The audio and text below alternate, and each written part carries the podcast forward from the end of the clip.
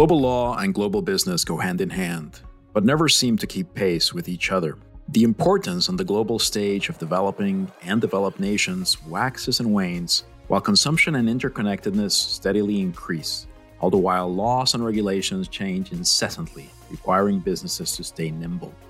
But how do we make sense of it all? Welcome to Global Law and Business, hosted by Harris Bricken's International Business Attorneys. I'm Fred Rocafort. And I'm Jonathan Bench. Every week, we take a targeted look at legal and economic developments in locales around the world as we try to decipher global trends in law and business with the help of international experts. We cover continents, countries, regimes, governance, finance, legal developments, and whatever is trending on Twitter. We cover the important, the seemingly unimportant, the relatively simple, and the complex. We hope you enjoyed today's podcast. Please connect with us on social media to comment and suggest future topics and guests.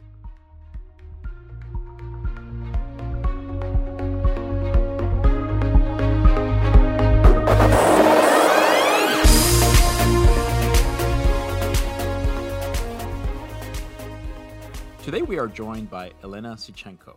Elena works at St. Petersburg State University in Russia, where she is the supervisor of a program on Chinese law and language and also a master's program on transnational legal practice. Elena has an impressive CV, and I would not do it the justice it deserves if I were to simply read that CV out loud. So, Elena, if you could introduce yourself, give us an overview of who you are, where you're from, what your career has been like, and some of the main things we should know about you. First of all, I would like to thank you for the invitation. It's my pleasure to be a part of the podcast, and it's my first experience to be speaking in the podcast. I liked the start of your talk. You said that I have an impressive CV. Thank you for that. Uh, speaking very briefly about what I've done in my life, um, I think one of the key things is to defend a PhD in Italy while being a Russian lawyer with a Russian legal background. And then I can mention my passion for international labor law, my passion for uh, labor rights and for protection of human rights on the level of the UN and also on the level of the regional level of the Council of Europe. I love these topics also some my activities at the university might mention as well because i supervise two programs. You mentioned the undergraduate program which uh, is called law with the advanced study of chinese languages law. So basically it is law and they study in the same time russian law and chinese law Another program, which I also supervise, is a master program, something new at my faculty, is a taught in English program called Transnational Legal Practice. I also love this uh, this this part of my job, and I'm very inspired to develop further both programs. And uh, finally, what might be interesting to mention is my recent experience uh, working for the International Labour Organization. I was the external consultant of the ILO and prepared the report about the forced labor in Pakistan, which I recently delivered in Islamabad. So these are the key things which might perhaps be of interest for, for, for others. There, there's a lot there, and let's start with Sicily. Uh, I I've been to to Sicily. I've been I've been lucky enough to, to go there a couple of times, and and and to Catania specifically. Your experience there really jumped out at me. So if we do know more than than talk about Sicily, I think already this will be uh, a, a great great podcast. So let's um, dig into this. What motivated you to to first of all go study in in Italy? Right. I mean, it's it's a great country. I can think of of many reasons to to go there, but but still with with the different choices that you have in Europe alone, right? What made you want to go to Sicily? It was really a very cool experience, full of everything but I would start with uh, with the beginning, uh, telling about the reasons for making a PhD in Italy, which might sound a little bit weird, but romantic as well, because this is a story of how love uh, reproduced itself in in the PhD thesis. It started with a touristic trip to Catania, and when I was walking around Catania, I found the University of Catania and fell in love immediately. So I was just, I was feeling that I do belong there, you know, in this medieval building with the sculptures, with this wonderful garden. I just felt that I don't want to go out of here. Rather, I would like to do something there. And I was lucky to meet that there was an opportunity of a kind of internship, very brief one, which was uh, funded by uh, together by the Minister of Education in Russia and Italy. So I've applied for this uh, possibility, and one of the conditions to apply for this possibility was uh, to receive the letter uh, from someone from the faculty in Catania. So thus I met my supervisor, whom I love, respect, and, and really admire, Professor Bruno Caruso. So he supported me for this scholarship, which I did not get. And then when I came back to him again, uh, he said, "And don't you want to try to enter PhD uh, course here?" And I've asked myself, "And really, why don't why don't I want to try?" So there was a competition. There were 12 people for just one place funded by the government. And I was the first one to pass these exams. It was so funny because the part of the exam was the exam in English. And I was speaking Russian, uh, English, a little bit Italian, and um, professors were definitely not speaking Russian. So I had to pass an exam translating from English into Italian, which I didn't know that well. But I think that they were very confident, perhaps in my um, other competences because I already had by that time uh, several publications. And I was so happy to know that I passed this examination, that I will make this study for three years in Sicily. And thus the whole family, because at that time I already had two kids, the whole family moved to Catania. So we lived close to Catania. My daughter started her school in in uh, Italian. My son started his kindergarten in Italian. So the whole family had, you know, kind of new life and the new fresh breath of, of air. Uh, the first year was really uh, full of very positive emotions, but then I started to feel to feel that uh, there was something what I missed there. So it was the time for me to understand that I really belong to Russian society. So I missed a, a lot uh, my Russian colleagues. I missed a lot the atmosphere in Russia, Russian culture, St. Petersburg in particular. And this is why the last two years I was just waiting for the time to, to, when I will receive my PhD and will be able to come to come back home to Russia also something interesting which might be said about Sicily that in the beginning when we decided to move people said but how can you move to Sicily? There is mafia. What are you going to do there? It was so funny because I was also listening to those people and thinking and what if there was really mafia so I've started to, to speak to my neighbors uh, that time. And in the beginning, they said, but what do you say? You've just watched too much, too, too many films, too many American films about Italian mafia. it is already outdated. Everything is fine. so I believed them and I was calm. I thought that it is really, it only exists now in cinema. But then, you know, it was funny to know that uh, there is still mafia because I've heard in some time when already neighbors became confident i've heard some stories that for example on another street there was ma- one mafiosi killed by the, by the troop and so on. So you know it is interesting how everything evolves with time and the more confident people become in you the more information you get about the society itself. I also had some experience of apply, applying uh, italian labor law because once, um, for example, the man who had to repair my car and whom I already paid, he told me that he did it. And while I've noticed that something is wrong, so I thought that, hmm, seems like he didn't do anything. And then I found out that he really didn't do anything. So he had to change the part of the car, but he just painted it and, and this is all.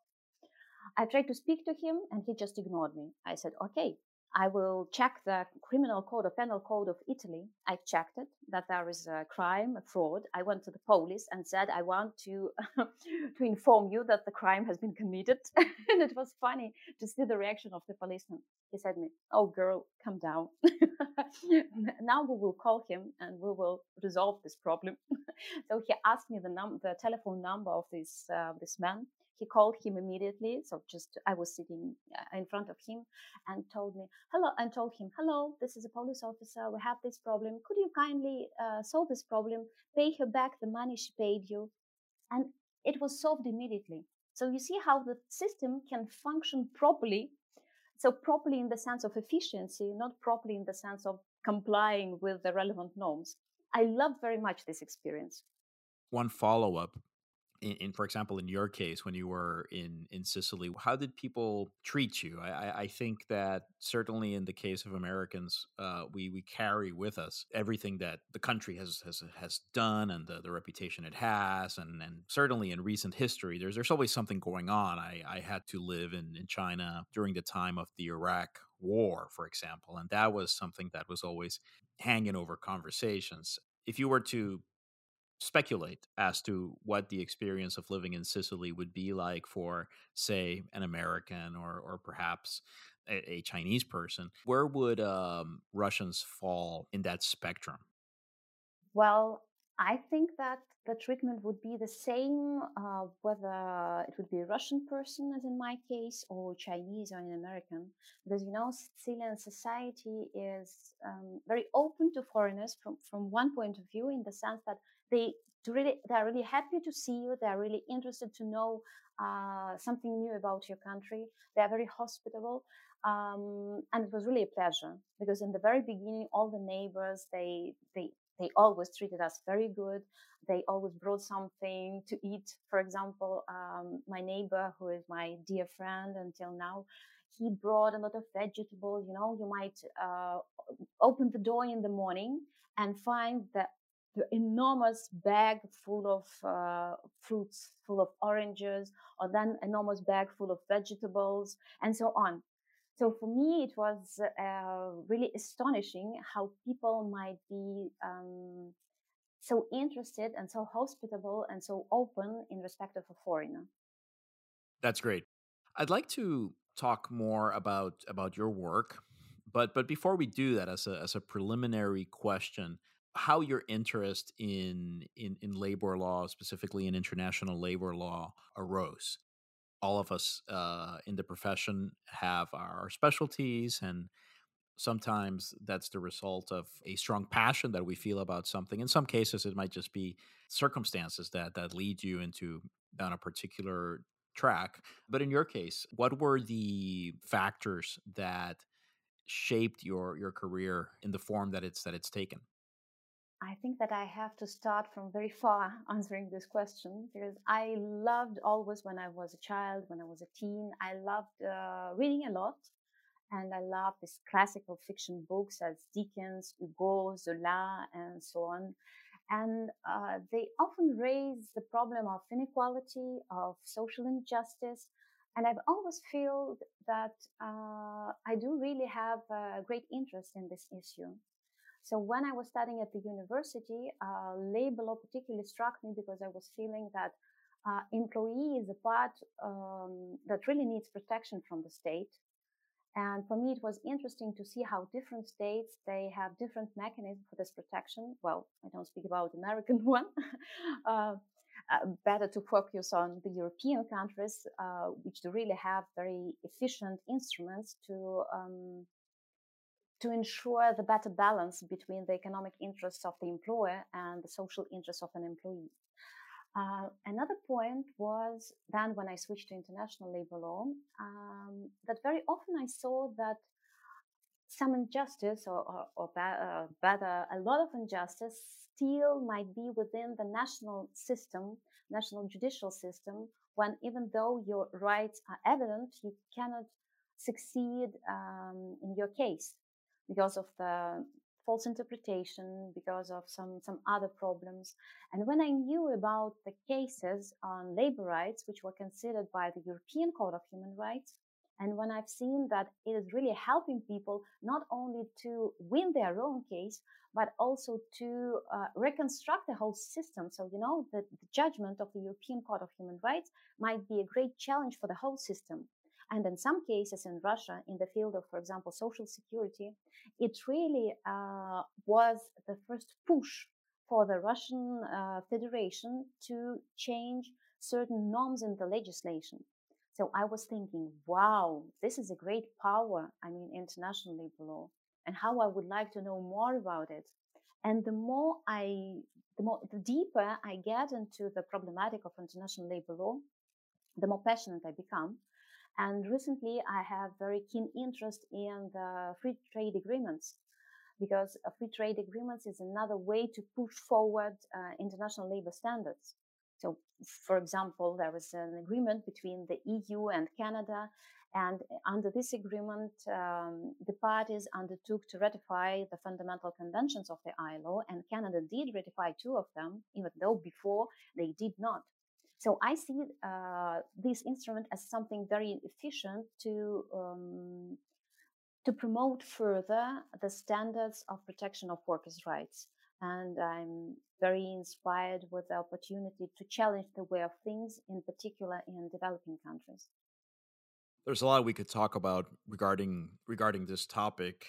Maybe one way of approaching it would be by discussing your experience in Pakistan. That that's also something that jumps out at me. Could you tell us a little more about what you did in Pakistan and how the the experience was. Well, you pointed absolutely correctly that it was a great experience. It was very interesting, it was challenging, and at the same time, it was kind of terrifying. Because to tell the truth, it was my first experience of research when I was uh, going through different papers, reports, and I was literally crying because uh, I've never thought that things uh, about which I was reading to really exist in the 21st century. So for me, it was it was something unthinkable, unbelievable that still I don't know uh, people may sell the part of their bodies to to pay the debt, uh, to be able to free their children from bonded labor. Uh, that still people, uh, women can be forced uh, to marry. For example, there was a big scandal in Pakistan that a lot of Chinese came to the country. They were false marriages. Well, they were real marriages, but they were brought then to China and sold to prostitution. And there were around 1,000 uh, women, young women, who were sold like this. And uh, this is why when I was working uh, over this report, I opened uh, the new problems which I thought are not existing anymore. And I also referred um, the importance of, of international labor law, the importance of the international society, and the need and also the ways of putting pressure on developing countries from the part of international society. I also reevaluated the, um, the, the, value of NGOs, uh, and I think that um, there is a lot of potential for them to put pressure on multinationals who are working in developing countries and to put pressure also on, um, or not pressure, to bring information before the human rights bodies to, and to let people know what is really happening in the country. It was really a very challenging experience. Now thinking, comparing, for example, uh, four years when I was writing PhD in Catania, uh, it was also quite a hard work. And comparing with uh, eight months of writing the report for the ILO mm, about Pakistan, I would say that the, the latter was much more difficult and much more much more challenging. Fascinating. These uh, materials a, lot of this is, is is very sensitive. How was it that you you were able to to carry out your your work? What kind of challenges did you have in terms of having access to to to information? I mean what was the level of, of transparency? I mean was this a situation where the the authorities in pakistan were were fully cooperative or was that one of the challenges as well? It was quite challenging uh, because the information about the topic, which was the object of my research, I mean about forced labor, so the, um, the relevant regulation, and forced labor is a very complex issue. So it covers the problems of migrant labor, it covers the problem of sexual exploitation, of child labor. Um, and very often I found out that uh, the information I need might be found only on the sites of international organizations. So what was striking for me nothing was found on the sites of the government, for example, or labor departments in Pakistan, or little was found. And it was striking because I was thinking that mostly this information should serve for, for the society, for the national society, for people who live in this country, and not for the international society. Um, In the same time, uh, during the project, we interviewed uh, labor departments and they were very cooperative. So they were quite open. They were ready to, to spend time with us and to answer the questions. We also had information from the Human Rights Committee of Pakistan and we were speaking with different NGOs. So overall, I would not say that they wanted to create a kind of imaginary uh, vision of Pakistan. No, rather, rather they they contributed to to my perception of Pakistan as something something real, something living, something vibrant. Interesting, really interesting, and and I mean forced labor. That is a topic that we could spend the entire podcast. Let's let's let's pivot to to to China. I'd like to hear more about the the program that uh, you're supervising at, at St. Petersburg State University. How did this program arise? How how did it get started? Give us a little bit more detail about uh, how it works and what it's doing, and, and what has the experience been like uh, at, at a human level? You know, maybe maybe you have some some anecdotes about students well, I will start with a sad thing. I have no anecdotes about this program, uh, but rather, uh, you know, it's now difficult to judge because we had our first uh, graduates uh, last year in, in the COVID. So it's very difficult to judge whether they had an opportunity to work in China or to work in Chinese uh, firms here in, in St. Petersburg or in Moscow. Uh, however, I think, and I, I'm I'm pretty sure that the experience they had, the knowledge they had would be very helpful. Because in my in my own life, I have understood that the more languages you know, the more beautiful the world becomes. It has much more much more colors when you know an additional language and when you are familiar with an additional culture. And at least, and also starting with this point of view, I would uh, use other to, to, to for the publicity of my program. So this program started uh, five years ago. Uh, it was an idea of the rector uh, because at that time the economic relations with China were popping up, uh, the, um, the level of trade was increasing, and uh, we got aware about the need to have experts both in Russian law and Chinese law because there were a lot of uh, cross-border business arising also in Russia and in China. And Another thing is that to know the law of another country, it is better also to be able to read its law. So to have an opportunity to open the initial source and, and read it yourself and try to understand it yourself rather than relying on some secondary sources.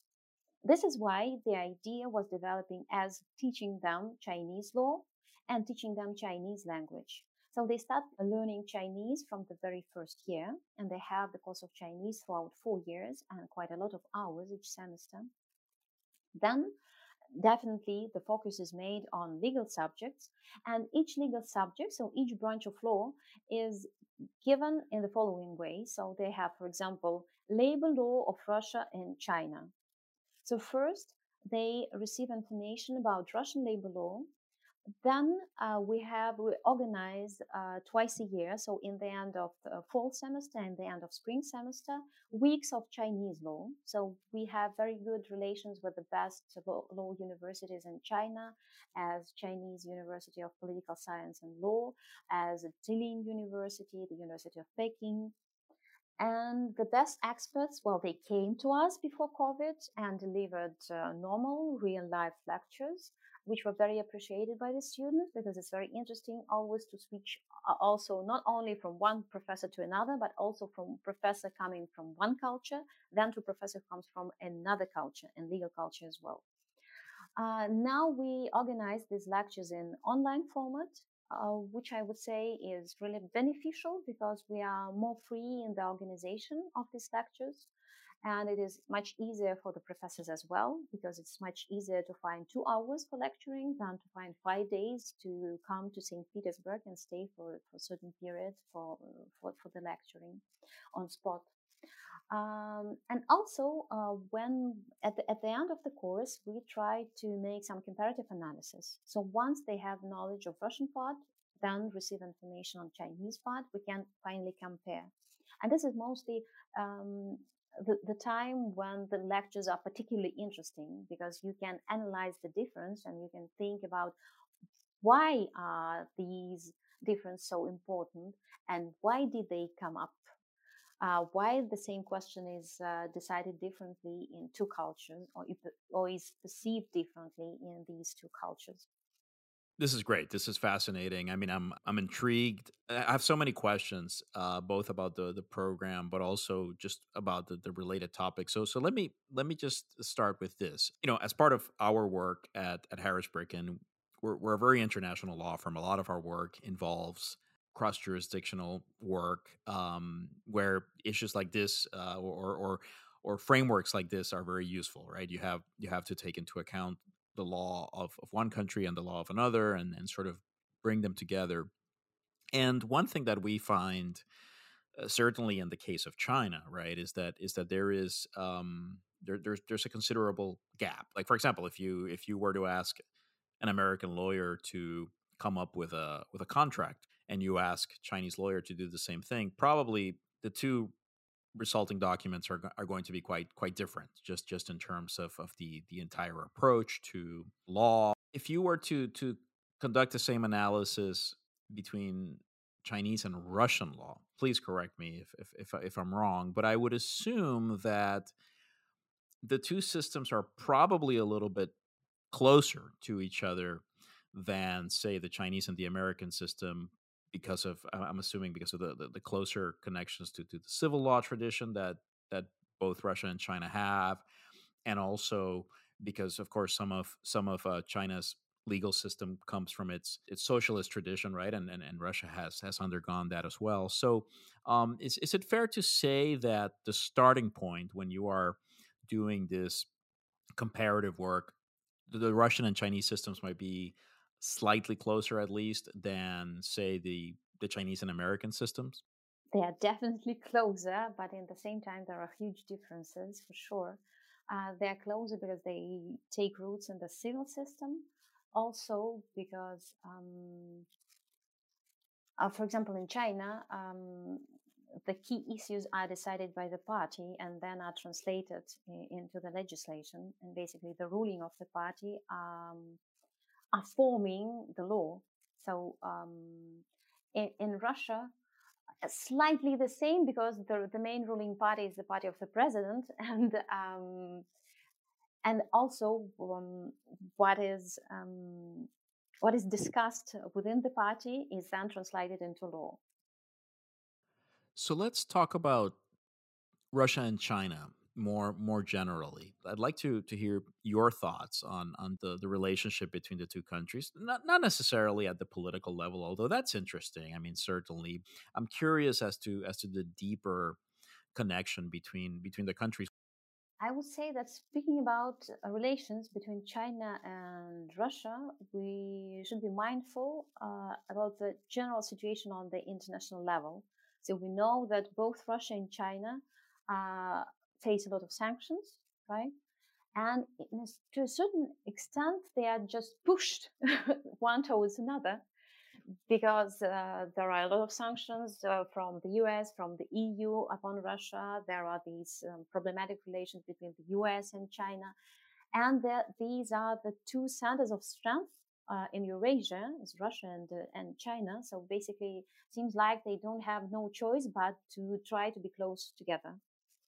And um, I would say that relations with Russia are definitely in the focus of um, universities in China because we had before COVID delegations from the key universities in, in China, from all the provinces.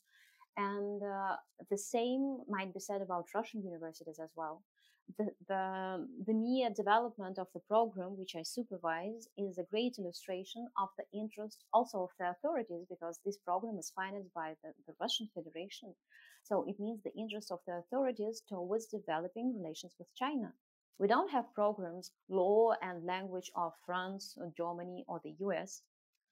So I think that's a good evidence of the level of relations, the level of confidence, and um, and the deep belief in the perspective of these relations.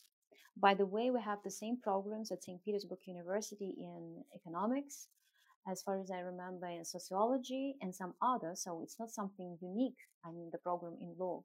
Also, in other fields of science, there is also tight, cooperation.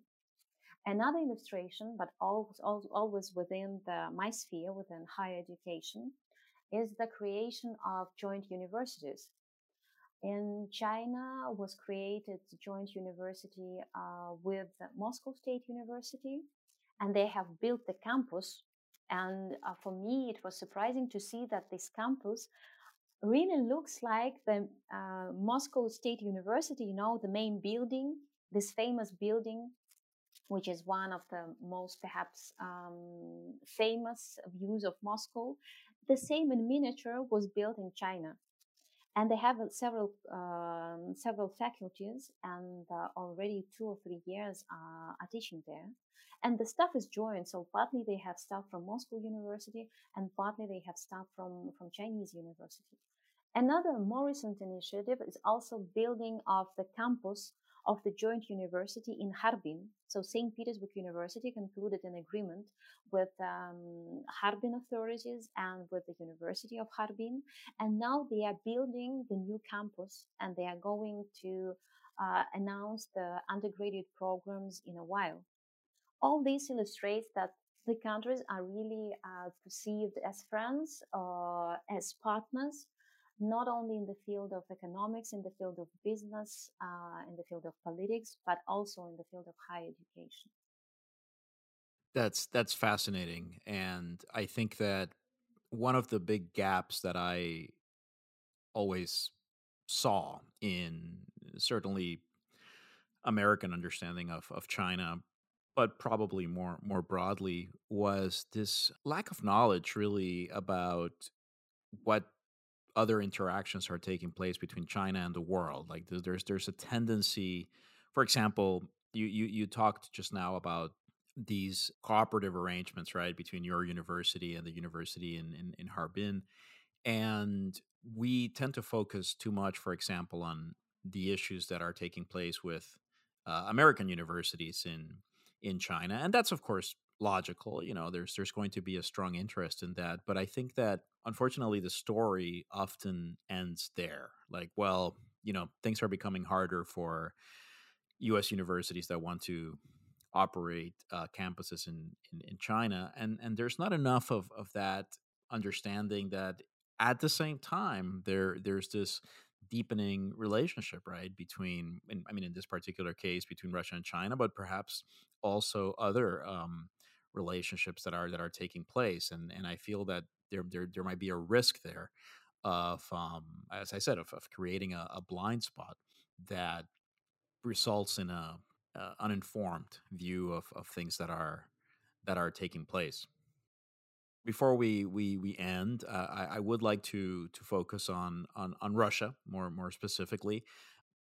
I think you are our first guest who's in Russia. We've we've we've interviewed a couple of Russians who who live overseas, but I think you're you're our first uh, Russia based guest. So, well, I'd like to take advantage of this opportunity to ask you just for some general observations on on the Russian legal system in general terms. You know, I'm wondering, for example, uh, about the structure. Uh, I know that that Russia is a very diverse country with different uh, political entities that that form it.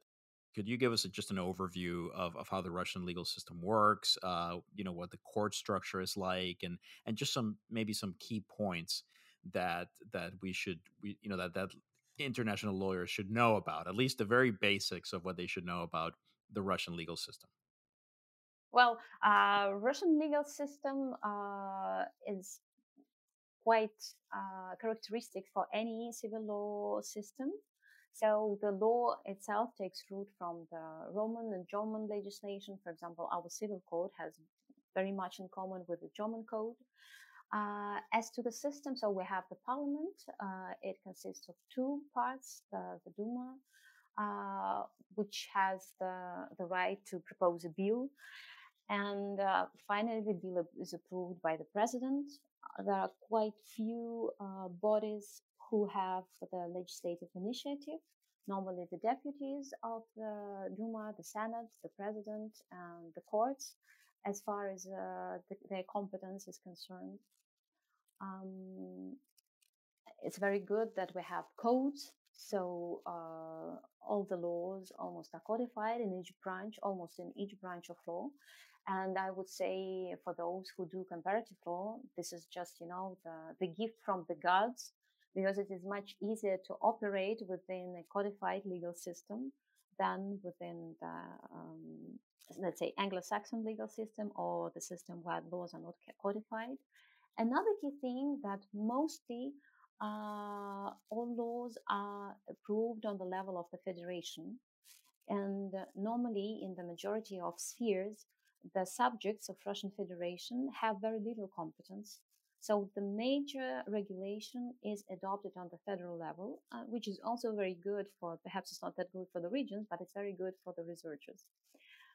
Um, as for the, um, the subjects, we have around 90 subjects.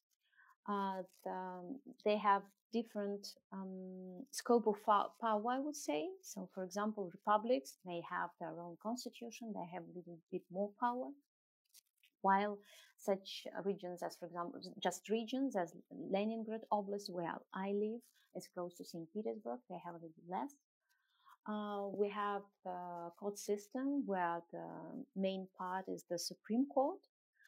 Then we have cassation courts, appellate courts, and um, uh, courts in, in, in the cities.